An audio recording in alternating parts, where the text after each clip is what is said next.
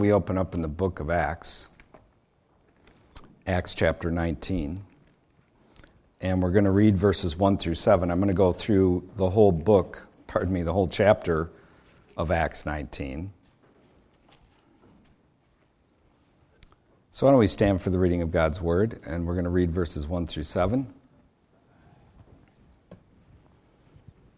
The scripture reads, And it happened while Apollos was at Corinth that Paul, having passed through the upper regions, came to Ephesus, and finding some disciples, he said to them, Did you receive the Holy Spirit when you believed? So they said to him, We have not so much as heard whether there is a Holy Spirit. And he said to them, Into what then were you baptized? So they said, Into John's baptism. Then Paul said, John indeed baptized with a baptism of repentance, saying to the people that they should believe on him who would come after him, that is, on Christ Jesus. When they heard this, they were baptized in the name of the Lord Jesus. And when Paul had laid hands on them, the Holy Spirit came upon them, and they spoke with tongues and prophesied. Now the men were about twelve in all. May the Lord bless the reading of His word. The title of my sermon this morning is Discipleship, Demonic Stuff, and a Riot, or a microcosm of Reformation. Let's pray. Lord, we thank you for this time that we have in your scriptures. I pray that you help me to preach that which you've given me to set forth. Pray that it is used for good in the hearts and minds of all those gathered here, that they're built up in the faith and that they desire more than ever to serve you in the earth, making their days count upon this land. And we ask these things in Jesus' holy name. Amen. Could be seated. So you may remember Paul had begun his third missionary journey to the Gentiles. Remember, we were in chapter 18 last time. Verse 23 says of chapter 18, after he had spent some time there, talking about Caesarea, uh, pardon me, Antioch, he departed and went over the region of Galatia and Phrygia in order, strengthening all the disciples. This is the beginning of Paul's third missionary journey. And verse 1 of chapter 19 says, And it happened while Apollos was at Corinth. He mentions Apollos being at Corinth. Apollos was a huge figure there at the church in Corinth. Um, and Paul even mentions him in 1 Corinthians. Uh, so he was a big teacher. And of course, he had been talked about in chapter 18, how Aquila and Priscilla had instructed him in the more sure way of the faith because he, like these disciples that Paul is about to meet, only knew about John the Baptist, up to John the Baptist and didn't know the stuff subsequent to that. So it says, And it happened while Apollos was at Corinth that Paul, having passed through the upper regions, the upper regions of Galatia, came to Ephesus. He came to Ephesus. So I want to show you a slide at this point so you can see. And I lost my little pointy thing with the red laser. I don't know what happened to it. I don't have a cat anymore, so I can't blame it on that. You know, we torture cats with little red laser lights. Um, but here is his third journey. I could do this, right? so, all right, so he starts here and he goes this way. He's made it through the upper regions of Galatia, and now he's in Ephesus. That's where he is. And then you see Corinth further over. That's where Apollos is at at this time. So, anyway, um, Paul's ministry at Ephesus lasted about three years. It's like a long stay for him, from about 53 to 56 AD. Historians say Ephesus was founded in the 12th or 11th century BC by some Ionian colonists. These would be like pre Greek people, you know, Greek people, Ionians. In 334 BC, Alexander the Great captured Ephesus, and from his death all the way 200 years later to 133 BC, it was ruled by the Pergamum kings of his divided Macedonian empire. The last king, Attalus III, willed it to Rome upon his death. And yes, Rome was going to take them over. So rather than have this big fight and a bunch of people get killed and go off to slavery and everything, he just made a deal with the Romans that when he dies, they, they now own it. They own Ephesus. So Rome ruled Ephesus at the time when Paul came along here in 53 AD. The city had two main streams of income for many centuries. One as a port city for trade and travel, but they had this problem. Silt would gather in the river where the harbor was, and it would ruin their trade because ships couldn't get in and out properly. Even the Romans tried to keep the river clear and could only do it for a time here or a time there. It'd fill back up with silt. So the second main stream of income or economy for them was this goddess named Diana. And she was like this grotesque, multi breasted woman who was probably a meteor that fell from the sky and kind of looked like a multi breasted woman, and that's what they started worshiping. All through not just Ephesus, but throughout Asia there. They were worshiping this goddess, Diana. Um, they had a huge, massively huge temple to her. It was actually one of the seven wonders of the world. This thing was 80,000 square feet, a massive structure. And we also have a slide showing what's left of it today. Not much left, right? Time rolls on. So you can just imagine whenever you live in an epoch or a time, people tend to think, oh, it'll always be this way. No, it won't be always be this way. They all get annihilated in the end. so things get break down, they get ruined, life moves on, blah, blah, blah. So that was like the main stream of income for this place when Paul arrives in Ephesus. And of course, this goddess Diana is going to figure prominent in Luke's narrative here in chapter 19 as we go through this chapter. This will be a big part of his narrative. Verse 2 says, He said to them, you know, he meets these 12 men. We know there were 12 because verse 7 says, Now the men were about 12 in all. He said to them, Did you receive the Holy Spirit when you believed? So they said to him, We have not so much as heard whether there is a Holy Spirit. So Paul meets these men. He, Luke calls them disciples. So they must have had an interest in Christ, obviously. But there must have been something Paul discerned about them that led him to ask the question Did you receive the Holy Spirit when you believed? Something wasn't quite right. He noticed it in them. And he was right. Something wasn't quite right because they responded and said, We have not so much as heard whether there is a Holy Spirit.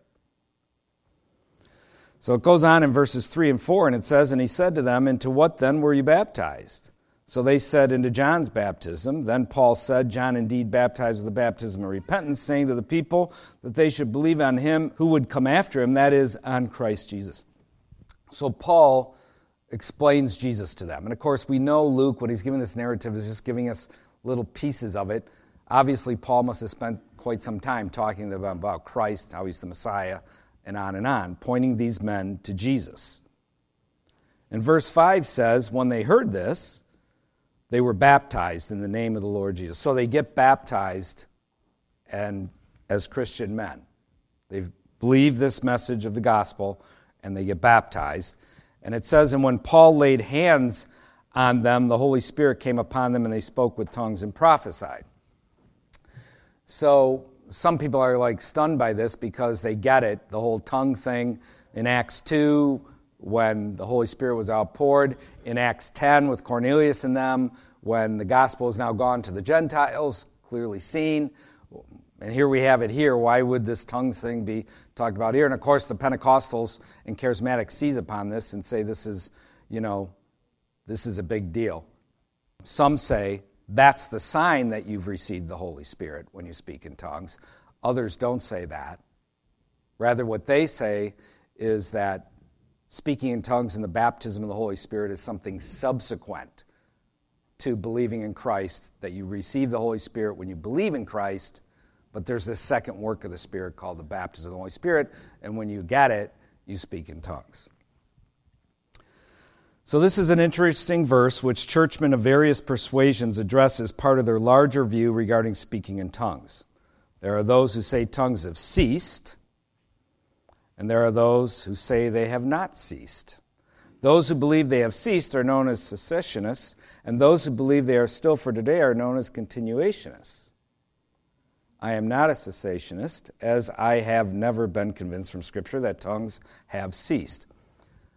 I've read numerous men on this who are convinced that tongues have ceased, and I found none of their arguments even remotely convincing. So I am a continuationist, but I also see and recognize many abuses regarding tongues and the gifts of the Spirit.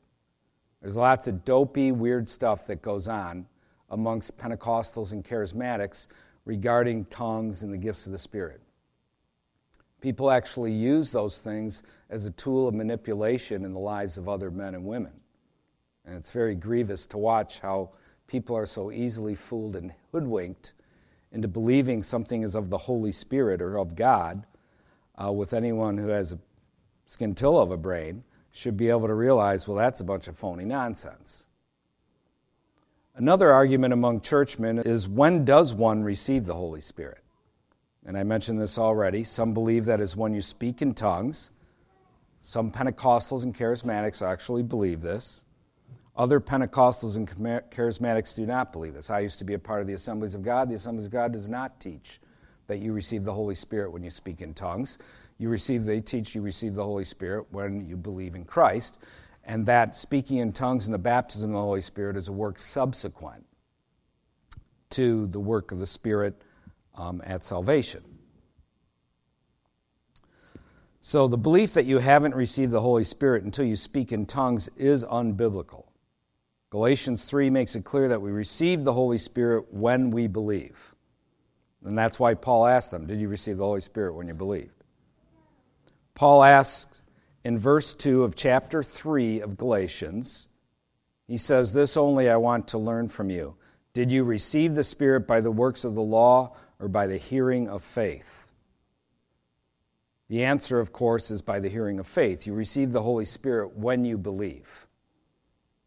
You do not have to you know, this idea that you don't have the Spirit if you don't speak in tongues is absolute absurdity. And people actually take this, who believe this thinking, to points of absurdity. Um, I remember my mom um, had some ladies come over to her house. I was a young Christian at the time, and they were charismatics, and they wanted her to speak in tongues so that she would have the Holy Spirit. They didn't believe you had the Holy Spirit until you spoke in tongues. And they literally had my mom say the vowels. Are any kids here know what the vowels are anymore? Uh, a, E, I, O, and U. Okay? And sometimes Y. so, right? So, anyway, um, they had her say the vowels A, I, O, U, A, I, O, U. And they kept telling her, say it faster, Annie. Say it faster, Annie. And then if you say something like that fast enough, guess what? You like trip up on yourself. And as soon as my mom tripped up on herself, they said, That's it, that's it. And they all got excited and they all started speaking in tongues and they kept encouraging her. And after they all left, I walked out and I said, So, how did that go? And she goes, Well, I got baptized in the Holy Spirit and I speak with tongues now. And I looked at my mom and I said, You don't really believe that, do you? And she looked at me, Why? Why do you say that? I go, Because that's crazy. I said, Give you the vowels and you say them as fast as you can, and when you trip up on it, then you've got the Holy Spirit. I said, That's just weird stuff. So my mom goes, Yeah, I did think it was weird. and she pointed out, Yeah, I really doubted it, so I'm glad you said something. And um, so, anyway, you have the Holy Spirit when you believe in Christ. You don't have to speak in tongues to have the Holy Spirit. But speaking in tongues has not ceased. There is nothing in Scripture anywhere I've found that's convincing that tongues have ceased or the gifts of the Spirit have ceased. And we see them at work from time to time in the lives of men. The remainder of this chapter shows true reformation in a culture. It shows how Christianity impacts individuals and nation. The rest of this chapter. And the first thing it starts out with is faithful teaching of the Word of God. Look at verse 8. verse 8 of Acts 19. And he, talking about Paul, went into the synagogue and spoke boldly for three months, reasoning and persuading, we've talked about that already, concerning the things of the kingdom of God. So, this Reformation in Ephesus begins with faithful teaching, faithful, consistent teaching of the Word of God. But as often the case when you have some success, which he obviously was because he had been there for three months, he hadn't already been thrown out of the synagogue. It says in verse 9, But when some were hardened and did not believe, but spoke evil of the way, remember that was the term used for Christians themselves. They called themselves people of the way. Before the multitude, he departed from them and withdrew the disciples reasoning daily in the school of Tyrannus. So, the idea amongst scholars is this is the school of tyrant, school of a tyrant. Would someone name their kid a tyrant? They believe it was a nickname that was given to the guy that he ruled his school in such a fashion that he was referred to as a tyrant, Tyrannus. So, anyways, Paul begins with his usual SOP, standard operating procedure Jews first, if no headway, to the Gentiles. So notice here, he doesn't just leave Ephesus because people have hardened their hearts at the synagogue. He doesn't just leave, he goes to the local school, the school of Tyrannus, and holds his teachings there. Listen to me now. Improvisation is an important virtue to learn as a Christian if you want to serve the Lord in the marketplace. Improvisation is an important virtue to learn as a Christian if you want to serve the Lord in the marketplace. You have to improvise. You can't follow the standard way of the American Moose Club church. Notice Paul did not pack up his marbles or his jacks and head home because some had hardened their hearts there at the synagogue. Many men always have many reasons to quit. I'm a mere man. I know. There's many reasons to quit that come your way regarding ministry. But a man whose heart is on fire perseveres. He may take a time out, he may be forlorn, he may be blue for a time, but he can't quit. He continues on, he perseveres with what the Lord's put his hand to do. You look at all the trouble Paul has already had on these missionary journeys, and now this. He's got to be thinking, this again. I was looking hopeful. I'm here three months. I'm thrown out again. It can be, it can be hard. Rejection's never a one thing. Oh, please reject me, so I can feel wonderful. You know. He perseveres and he continues this Bible study for two years. Look at verse 10. And this continued for two years, so that all who dwelt in Asia heard the word of the Lord Jesus, both Jews and Greeks. Both Jews and Greeks. The Reformation in Ephesus begins with faithful, consistent teaching of the Word of God. That is huge, that is massive. To have scripture studies with coworkers, to have study of the scriptures with neighbors, to have some form of outreach at the university, at the death camp, wherever, at the Burger King with all the old guys who gather for coffee, wherever your station is in life, faithful, consistent teaching of the Word of God is something you should do in regards to others. It's massively important to see Reformation take place in people's lives and in nations. So, this Reformation in Ephesus begins with faithful teaching of the Word of God. This is always a must for a culture to see Reformation, to see lives and society change towards the rule of the Lord. I always am reminded of what Luther said when Magdeburg embraced the Reformation. Magdeburg, the largest city in Germany at the time, was the first city to embrace the Reformation, and Luther said, We took it without firing a shot, just by being faithful to the Word of God. That's what Luther said. This is how important faithful, consistent teaching of the Word of God is to see Reformation take place. So, the faithful declaration of God's Word is important for reformation of lives and nations. And the Lord also uses unusual events to further his kingdom in the earth. Verses 11 through 20 talks about one of those unusual events. The first involves some Jewish exorcists. This unusual event involves some Jewish exorcists who try to use Jesus' name as a magic word of incantation.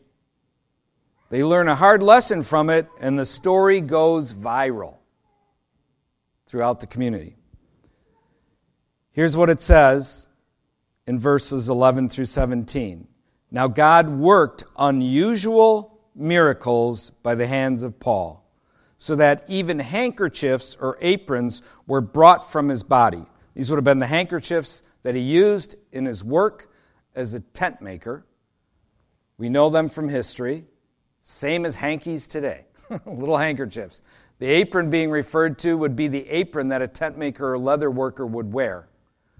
So they were literally taking his stuff, his little rags of hankies, his own apron, and look what it says were brought from his body, Paul's body, to the sick, and the diseases left them, and the evil spirits went out of them. That's unusual. That is unusual. Right? Something I've never seen in my day. I've seen hucksters try to sell hankies using this verse. I touched it, and now you take it, and you touch the person, and they'll be healed. And of course, if they're not healed, it's because of your lack of faith. They always have a foolproof system for their hucksterism. You know what I mean? So I've never actually seen anyone take a hanky from someone else to someone else and see the person healed. This is unusual. And God uses unusual events to bring reformation within a culture. He uses the faithful teaching of God's word. He uses unusual events. This is unusual. They bring these things from Paul's body. Diseases leave them. The sick are healed. Evil spirits go out of them. And look what happens in verse 13. Then some of the itinerant Jewish exorcists took it upon themselves to call the name of the Lord Jesus over those who had evil spirits, saying, We exorcise you by the Jesus whom Paul preaches. So in Ephesus at this time, magic and witchcraft and all kinds of dark, weird things were prevalent. So these Jewish exorcists think, oh, wow, we've seen what the name of Jesus does. We'll just use it as like a magical word, a word of incantation. And we will see people have demons cast out of them. And of course, they wanted it for what? Their own self aggrandizement. They were probably getting paid something for their services, and on down the line. We exorcise you by the Jesus whom Paul preaches. Also, there were seven sons of Sceva, a Jewish chief priest, who did so. So it's not just these, these seven sons of Sceva, there's other Jewish exorcists all getting on the bandwagon. And it says in verse 15 about these seven sons, and the evil spirit answered and said, Jesus I know, and Paul I know, but who are you? Then the man in whom the evil spirit was leaped on them, overpowered them, and prevailed against them, so they fled out of that house naked and wounded. God uses unusual events to get men's notice of his kingdom. This is an unusual event and the story of it goes viral. Verse 17 says, This became known both to all Jews and Greeks dwelling in Ephesus, and fear fell on them all. And the name of the Lord Jesus was magnified. Amen. So the story goes viral, and God uses this. It causes fear. So even though people haven't actually converted to Christ, they know about it and they're like, have a healthy respect for Christ and Christianity. because they've heard this story about what happened to the seven sons of Sceva when they tried to use Jesus' name as a mere magical incantation. Now, the American church would abhor people fearing God. They would say, oh, no, that's, that's not what we want. And the reason the American church would say fear is a terrible thing, and I've heard them define any fear of the Lord completely out of existence in the sermons that the churchmen have preached. American Christianity has done this because they've made the Lord into the great peacenik in the sky. That's what American Christianity has done. They've made him into a genie in a bottle for times of need. Uh, Mr. Rogers sort of fellow who simply wants to be our neighbor. But the truth of the matter is, fear of the Lord is a good thing for a people, and it can often be a starting point for them to actually eventually come to know Christ themselves. So, look what happens next. You have this unusual event and this unusual event causes like a massive turning to the Lord. This fear of the Lord is used as an impetus for many to come to Christ and to eschew their false black magic, their false demonic stuff. It says, And many who had believed came confessing and telling their deeds. So many have turned to Christ and they talk about all the evil stuff they've been into. Look what verse 19 says. Also, many of those who had practiced magic brought their books together and burned them in the sight of all. And they counted up the value of them, and it totaled 50,000 pieces of silver. 50,000 drachmas. That's insane. This was a dark, Ephesus was a dark place. And what did I talk to you about earlier? True Christianity confronts the idols and evils of a culture and a nation. Remember, I've talked about that? And here you see it in vivid, living color here at Ephesus. The word of the Lord comes, it's taught. This unusual event takes place. All this idolatry, all this demonic stuff begins to cease in the lives of individuals. And this causes no small stir amongst those who want to keep the status quo in place. Because Christianity is spreading, it causes those who want to keep the status quo in place to respond. And that's pretty much what the rest of the chapter is about. The final story in chapter 19 reveals how the love of money is important to men. It shows how the businessmen of that time try to use the magistrates to stop Christianity. And this scenario has played out again and again in history where the businessmen and magistrates team up to dispense evil in the land and stem the tide of Christian thought.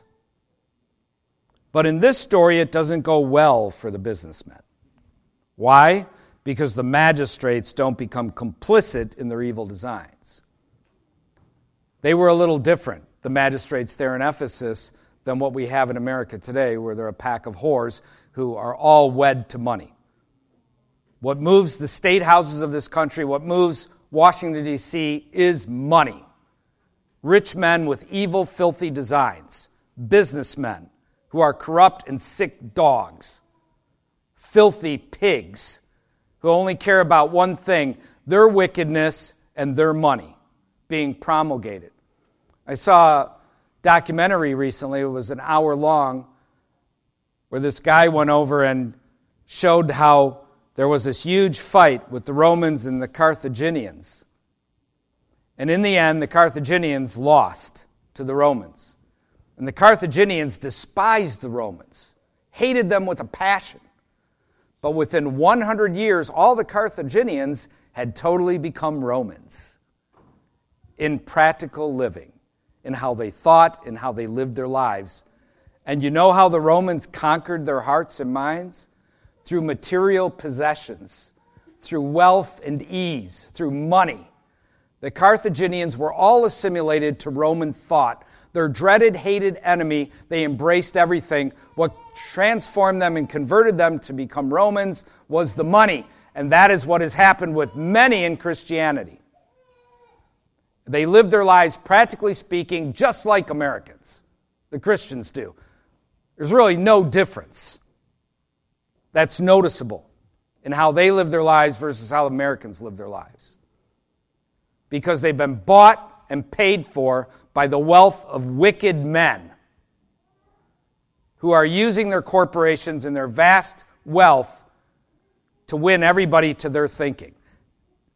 And it's reached such a point of insanity now that you have the sodomites viewed as normal. And it's only a matter of time before all these transgender insane people are viewed as normal, that pedophilia will be viewed as normal. It's a total transformation that they're trying to commit, and everything they do is rooted in one thing their hatred for Christ and Christianity. So, what usually happens is the rich guys get the worst of men to be magistrates. They're a bunch of worthless dogs, bought and paid for, and they do the bidding of the rich men. If you don't think it doesn't happen, you haven't spent enough time over in Madison. You haven't gone to Washington, D.C. lately and seen what it's like. And we as Christian people need to denounce it. Like the prophets of old, call it to account decree its judgment, and call men to faith in Christ, to follow Jesus and his rule. We need to faithfully teach the Word of God, all that it has to say, so we can see reformation in our culture. Not just in our little hovels, our little social clubs called churches, but out in the marketplace, in the halls of the legislatures, in the busy streets and avenues of our culture. That's what we need to do. And it's what we see happening here. So the businessmen have to respond. The culture is changing. They're losing money. you know, people aren't believing this little dopey idolatry stuff anymore. And all this black magic and hocus pocus and nonsense from this false goddess Diana and all the dopey stuff that went on along with her. So they do respond. First off, let me cover verses 21 and 22 because they're there before we get to uh, this great commotion. It says, when things were accomplished, these things were accomplished, talking about all the stuff that's already gone on, Paul purposed in the Spirit, when he had passed through Macedonia and Achaia, to go to Jerusalem, saying, After I have been there, I must also see Rome. So it's nearing the end of Paul's time at Ephesus. He's making plans for more travel. Verse 22 says So he sent into Macedonia two of those who ministered to him, Timothy and Erastus, but he himself stayed in Asia for a time, stayed there at Ephesus. So he's getting ready to travel again, and then something really big happens. I always call this the red zone. It's like when we're out speaking up for the preborn at the busy intersections the last 15 minutes, something crazy is going to happen. It usually happens the last 15 minutes we're there. So this is like the last 15 minutes. Paul's at Ephesus, and like this crazy thing happens. It says the gospel, um, the gospel is having such a huge impact on the lives of individuals that the powers that be must respond. That's when you know you are making headway. The big money people become mad at the Christians. That's when you're making headway. That is. And look what it says in verse 23. And about that time there arose a great commotion about the way, talking about Christians and Christianity. For a certain man named Demetrius, a silversmith, who made silver shrines of Diana, brought no small profit to the craftsmen. He called them together with the workers of similar occupations and said, Men, you know that we have our prosperity by this trade. Moreover, you see and hear that not only at Ephesus, but throughout almost all Asia, this Paul has persuaded and turned away many people, saying that they are not gods which are made with hands. this is reformation. This is huge. They recognize Paul, Christianity, are messing up this good deal we got, all this money we get to make. And it's all about the money. So you see that Paul in the gospel confronts the idols and evils of Ephesus. So much so that the power bases have to respond. Verse 27 says, Demetrius goes on, so not only is this trade of ours in danger of falling into disrepute, but also the temple of the great goddess Diana may be despised, and her magnificence destroyed, whom all Asia and the world worship. Do you ever notice wicked people always find some virtuous reason for their wickedness? So it's like they really only care about the money. but, you know, we're going to act like it has something to do with protecting true religion. you know, Goddess Diana. We got to protect her. That's, that's why we're, that's why we're going to do this, not because of the money. The truth is, it's always about the money. The harbor had become clogged with silt, so the number one means of income was Diana. These shrines the silversmiths would make were of Diana, little figurines of her to sell as souvenirs or votive offerings and amulets to those who came to worship her and pay homage to her. And people would come from all over Asia to Ephesus to worship her. And of course, there were many other trades mentioned there in verse 25. He called them together with the workers of similar occupation. There was people making all kinds of money off this. The innkeepers for all the people who traveled there, the people selling food, all those people made this is like it's always about the money. okay? We set up with our photographs of the murdered preborn. What do the businessmen do? Oh, you're ruining my business. I'm totally against the killing of the preborn, but do you have to stand in front of my business? Can't you go down a block? Yeah. No, dope, we can't. Because they're murdering people, and we're going to show them exactly what's happening in hopes that they will see that it's murder. Our photographs stand as a haunting indictment that our nation is rebellion against God. So we're going to continue to stand here, plain and simple. Verse 28 says, as we go on here, Now when they heard this, they were full of wrath and cried out, saying, Great is Diana of the Ephesians. So the whole city was filled with confusion and rushed into the theater with one accord. This theater held 24,000 people there in Ephesus from the point where they started to where the theater was, the theater was at the end of this massive long boulevard full of shops, colonnades, all the industry was the main point of the entire city. So while they were walking through there, screaming and yelling, Great is Diana of the Ephesians! They were gathering people as they're going down this boulevard.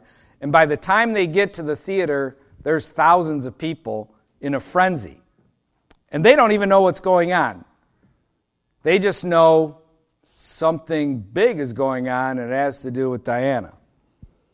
So the whole city was filled with confusion and rushed into the theater with one accord, having seized Gaius and Aristarchus, Macedonians, Paul's travel companions. They found a couple Christians along the way.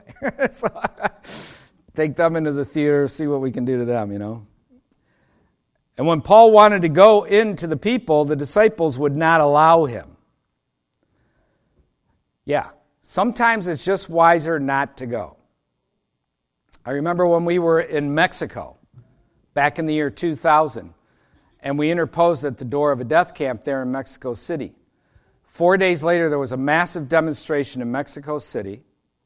Tens of thousands of Mexicans showed up for it, and the Mexicans who we were working with forbid us Americans to go there. They said they will kill you. We had been in all the newspapers at this point. And we, of course, were like, no way, we want to go. We love this stuff. and like, we wouldn't miss this for the world. They were adamant. You're not going. You're staying here. They will kill you. And when they came back later that night and we watched the news in the evening, it was a full blown melee.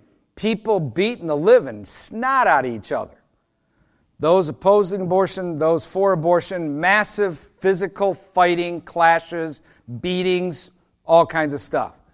And then I realized why they didn't want us to go there. you know, I'm like, it's a little different than America. And it was actually refreshing to see some passion, You know what I mean? In that regard. Because Americans are just like, they'll accommodate themselves to anything. It's like good, dopey Germans. You know what I mean? Or we'll just sit here like little flower pots and just go along with all the evil. yeah, and it's despicable to watch, and you got to watch it year after year, decade after decade. 59 years of it now, watching them accommodate themselves to evil while they sit in their buildings like little flower pots. So I was refreshed seeing that type of passion amongst these Mexicans, particularly those who are against abortion. You know what I mean? It was good to see that. And of course, all the churchmen in America would say, oh, oh, oh, this can't be of God. And, and, oh, let us get our Bible and figure out a way to justify our inactivity and to condemn anyone who would actually actually get worked up about people being murdered, you know. It is despicable to watch these people. Did I mention the word despicable? Because it is. It's despicable. So the whole city's filled with confusion. Paul wants to go. Then look what verse 31 says. Then some of the officials of Asia, who were his friends, sent to him pleading that he would not venture into the theater. There's thousands upon thousands of people there. Here's what I want you to notice about verse 31 here. What do you notice about verse 31? Magistrates were the friends of Paul. That's right. Paul is friends with magistrates. Remember, I've pointed that out before that the early Christians were constantly coming into contact with the magistrates, which they were fine with because they knew the gospel and God's rule is both for individuals and for nations. Luke only gives us little glimpses of the interaction with the magistrates, and I made the assertion that surely Paul and the early Christians said much more to the magistrates about what their duty is in the sight of Christ regarding their office and things of that nature. And now, here we see it plainly. Some of the officials of Asia, quote, who were his friends, unquote. He spent much time with the magistrates. We see that in the book of Acts. We know there had to be much more that he said to them, other than the little glimpses we have of what Luke recorded. These friends were known as Asiarchs. These magistrates were known as Asiarchs, which was a department of state, a department of the state of Rome, a department of the Roman Empire. They fomented emperor worship as part of their given magisterial task. Paul had been there for over two years at this point. Paul had conducted mission to the magistrates. They were his friends, they knew him. And they tried to convince him not to go there. Paul conducted mission to the magistrates. Remember his very first convert who was his very first convert? Do you remember?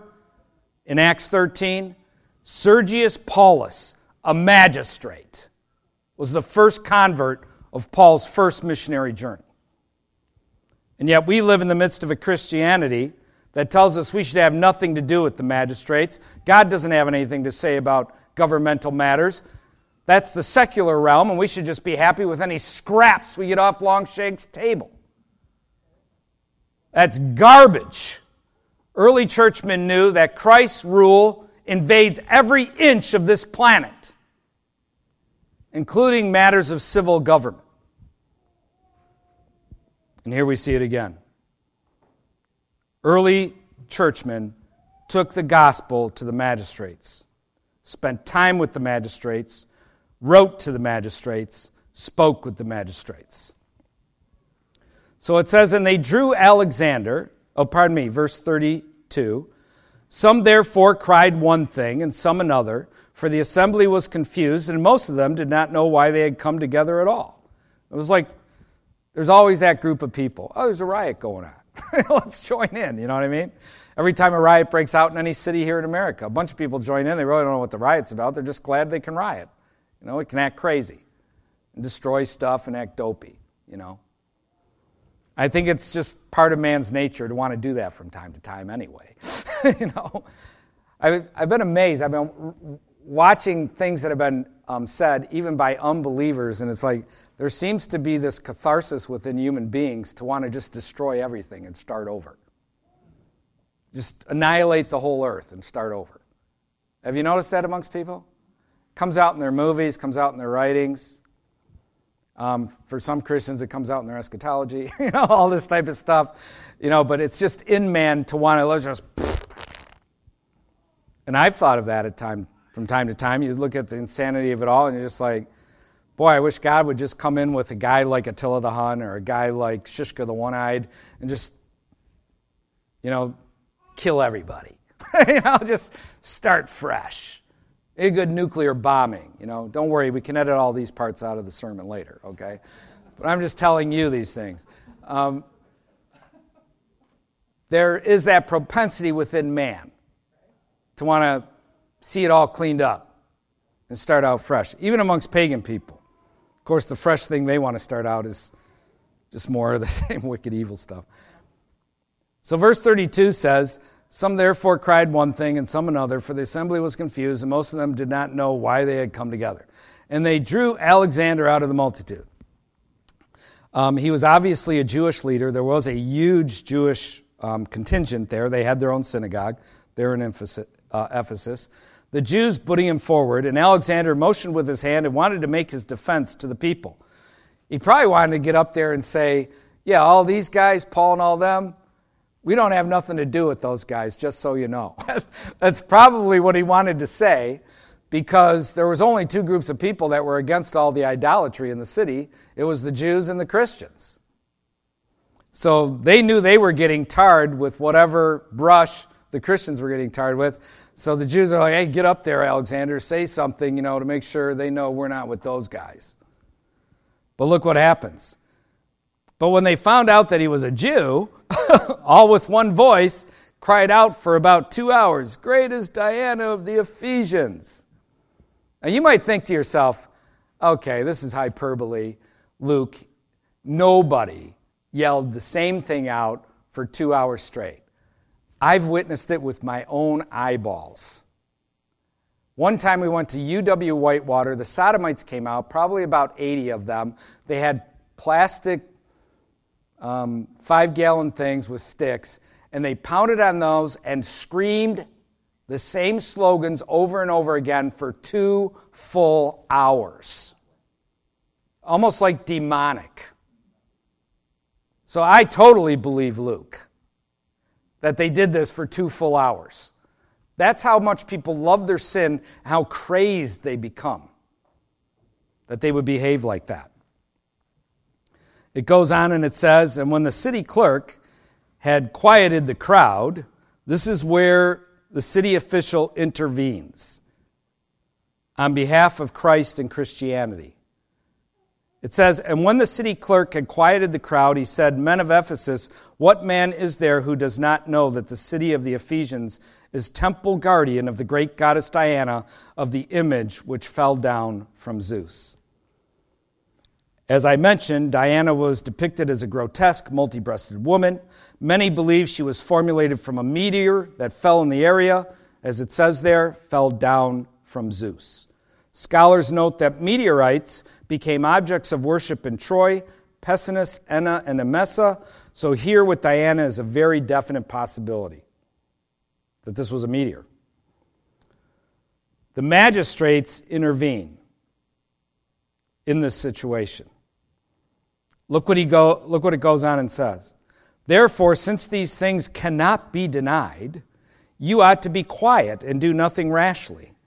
For you have brought these men here, who are neither robbers of temples nor blasphemers of your goddess. Therefore, if Demetrius and his fellow craftsmen have a case against anyone, the courts are open and there are proconsuls. Let them bring charges against one another. But if you have any other inquiry to make, it shall be determined in the lawful assembly for we are in danger of being called in question for today's uproar. There being no reason which we may give to account for this disorderly gathering. And when he had said these things, he dismissed the assembly. The magistrate intervenes for Christ and Christianity here.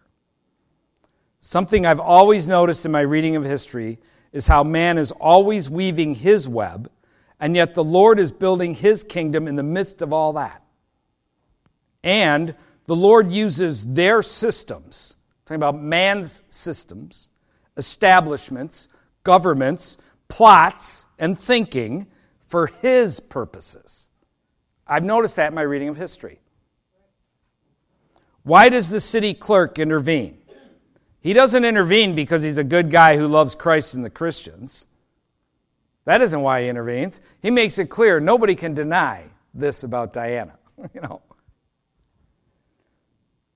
He does it because he fears how Rome might respond to the riot. That's why he does it. As he says in verse 40, for we are in danger of being called in question for today's uproar, there being no reason which we may give to account for this disorderly gathering. Account to who? Rome. That's who. Who didn't like riots and uproars and would put them down and punish those who are responsible for them.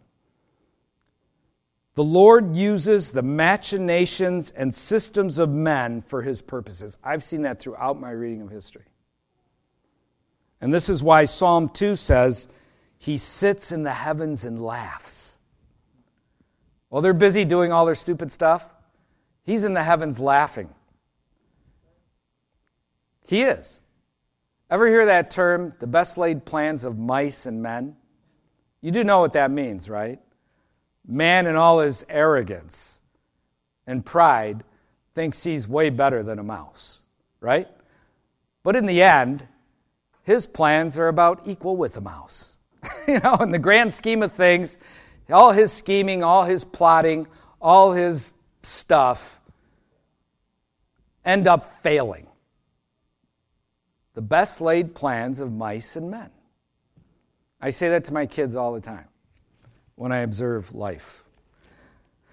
Ah, so anyway, let's look at Psalm chapter 2.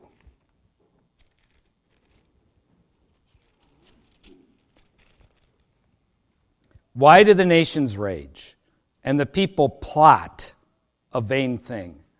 The kings of the earth set themselves and the rulers take counsel together against the Lord. Remember what I've said? What's going on in America with the magistrates and the businessmen? They're at war with Christ. That is the ultimate warfare. They hate him and his rule. The kings of the earth set themselves and the rulers take counsel together against the Lord and against his anointed saying, Let us break their bonds in pieces and cast away their cords from us. And then look what verse 4 says He who sits in the heavens shall laugh. The Lord shall hold them in derision. They think they're so smart, but they're just that stupid. Look how smart they think they are. Have you read their transgendered stuff? Have you read all their stuff that they've created here in this hellhole called America? For the last 150 years? It's laughable. We're in derision. We think we're so arrogant, we think we're so smart, and man is so stupid. Then he shall speak to them in his wrath and distress them in his deep displeasure. If it bothers you how messed up things are, do you see here it bothers him? If it doesn't bother you, you have to ask yourself why. Maybe you've been feeding on worthless 21st century American Christianity so long that it doesn't bother you when you see his law and word being impugned by the governments of men and by the people who inhabit this nation. It bothers him, and he will speak to it in his time with his wrath and he shall distress them in his deep displeasure. Yet I have set my king, talking about Christ, on my holy hill of Zion. I will declare the decree. The Lord has said to me, You are my son, talking about Jesus. Today I have begotten you. Ask of me, and I will give you the nations for your inheritance, and the ends of the earth for your possession. You shall break them with a rod of iron. You shall dash them to pieces like a potter's vessel.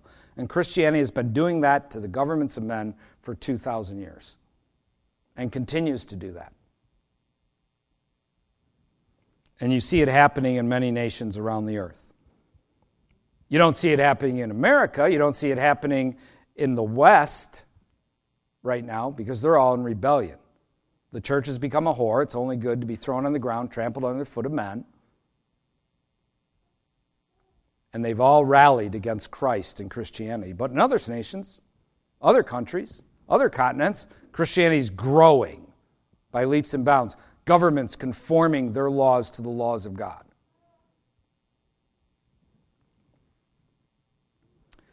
We are in the midst of deconstruction here in America. There will come a day of reconstruction once God has let loose his wrath upon this nation.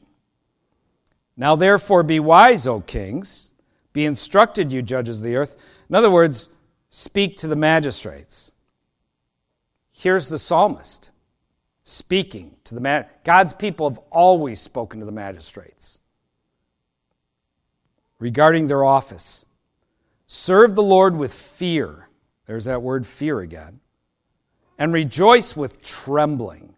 Kiss the Son, lest he be angry and you perish in the way. You want to make law contrary to his law?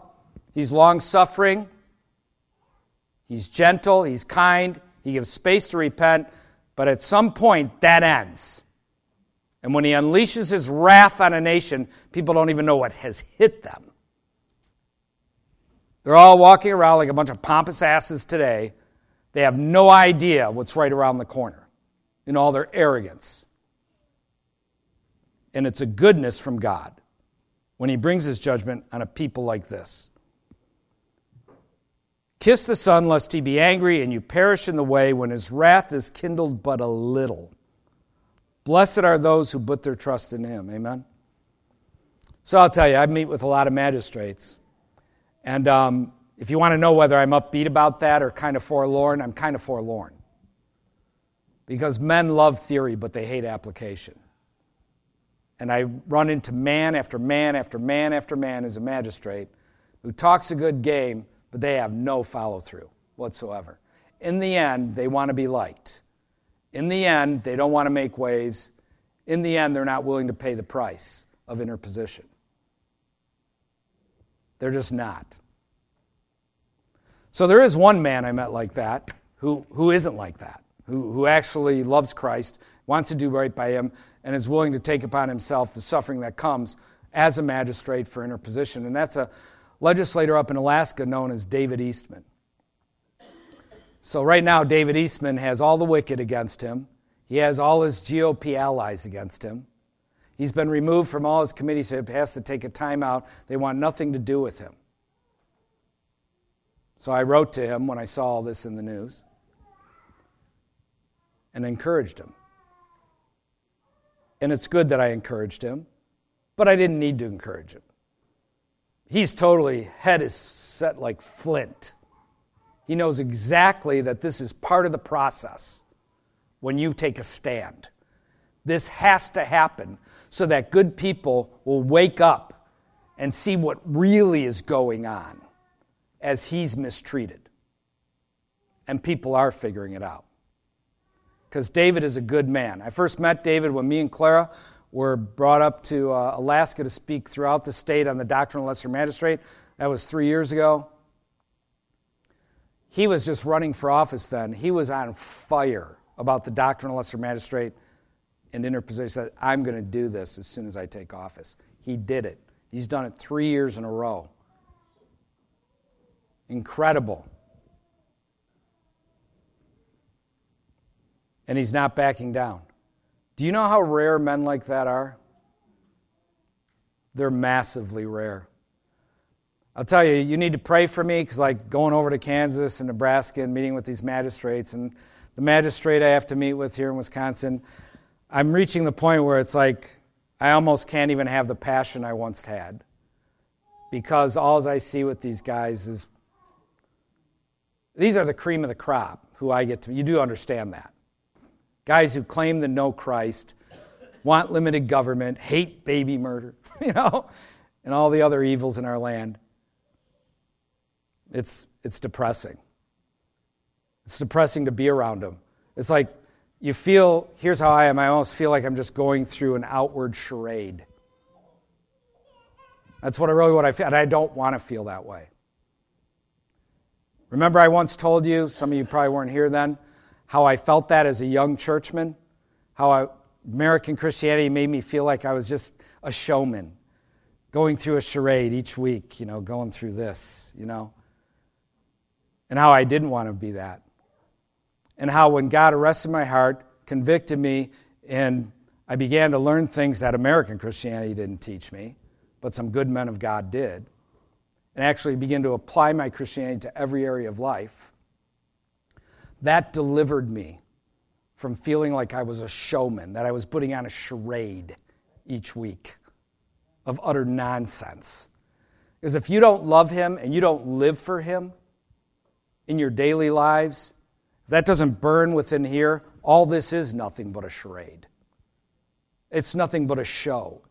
It's despicable. And he even said it through his prophets how despicable it is to him when we put on the outward show, but our hearts aren't with him. And that's really where we're at in American Christianity. People are dropping like flies, embracing evil marriages being destroyed.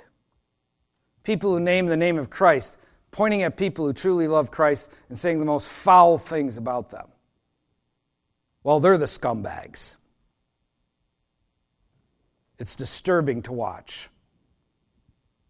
And so, if you're not on fire for Him and you don't hold close to Him and you don't keep your family close to you and keep them close to Him and lead in that regard and show by example in that regard, you're doomed. You're doomed. You're going to become like all the rest. They're just falling by the wayside, left and right. I read a lot of things ac- from academic circles within Christianity. I've always noticed that that comes before it becomes popular within Christianity. And what's being written at the academic level is horrifying. It has been horrifying for over two decades for me. And I've watched it all filter down to modern Christianity, to popular Christianity, through the academic circles, through the churchmen, and the professors, and all them. You have to draw close to Christ. You have to live your life for Him. You have to do it with your family. You have to do it with your brothers and sisters in Christ that are going to be true to Him, that want to continue to be faithful to Him. There's fewer and fewer people to rally with. This thing is on its way out. This ship, what you know and is common to you, is over with. This thing is breaking apart. This ship called America is breaking apart. It's done with.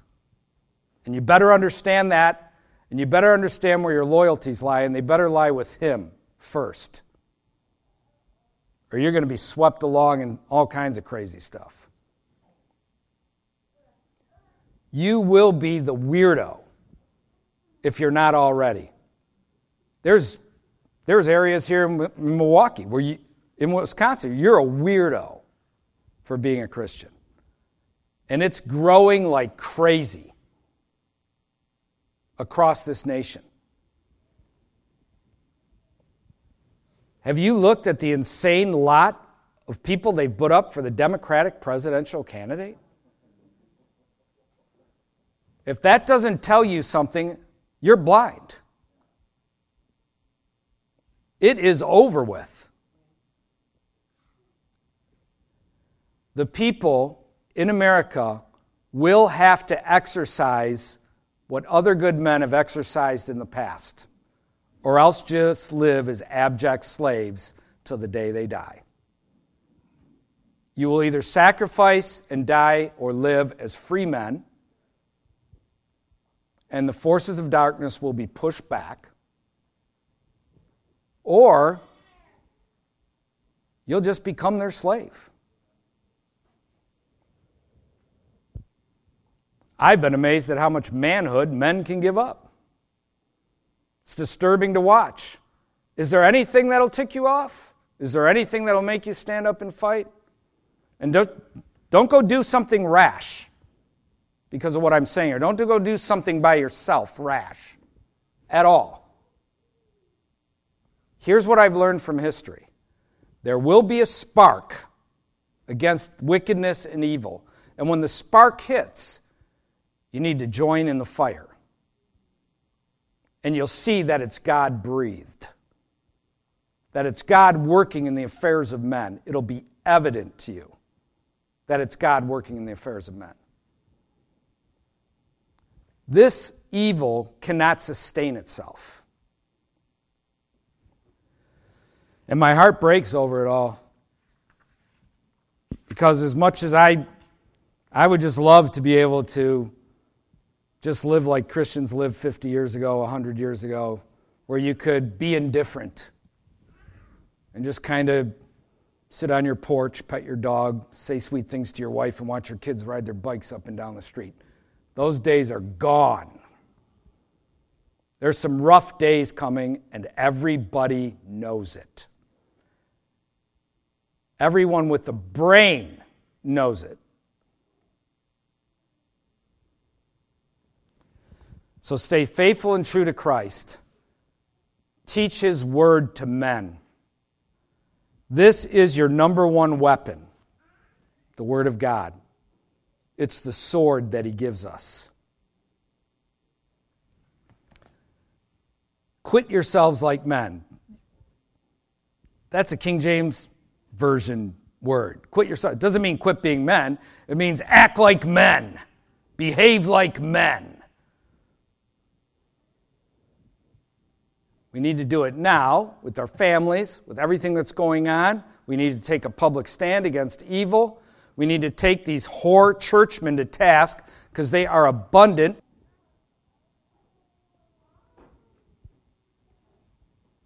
And we have to understand you may have to do things that you thought you would just get to talk about what other men did. That's how bad things are. And if you think I overstate the situation, you're deceived. And you're stupid. And you obviously don't read history. And you obviously aren't in tune reading anything from an academic level because the wicked are talking about it at academic level, the righteous are talking about it at academic level. It's coming like a freight train on this nation. Because evil cannot be allowed to go on like it has in this country and not be responded to. The interposition of lesser magistrates would correct the problem so much easier. But I'm sad to tell you, as of yet, it hasn't happened. So we keep teaching the doctrine right, hoping that there are those kind of men that eventually show up, or something places itself in God's providence where they rise up and they remember those teachings. Yeah, lesser magistrate. You can ask Jason. I told him if I sell 20,000 copies of this book, I will feel like I've made, I've reached my goal. 20,000. It's sold over 30,000 now. It's affected and impacted many people. That's just the book. There's all the teachings on it out there. Extremely important. But the people we have right now, so far, none of them are willing to do it. None of them except a handful, like Joseph Silk, like David Eastman, like Curt Nisly, and everybody else leaves them hanging. Sickening to watch. So, I'm grieved in my heart over the state of churchmen. I'm grieved in my heart over the state of the magistrates. Let's stand up. We'll close in a word of prayer.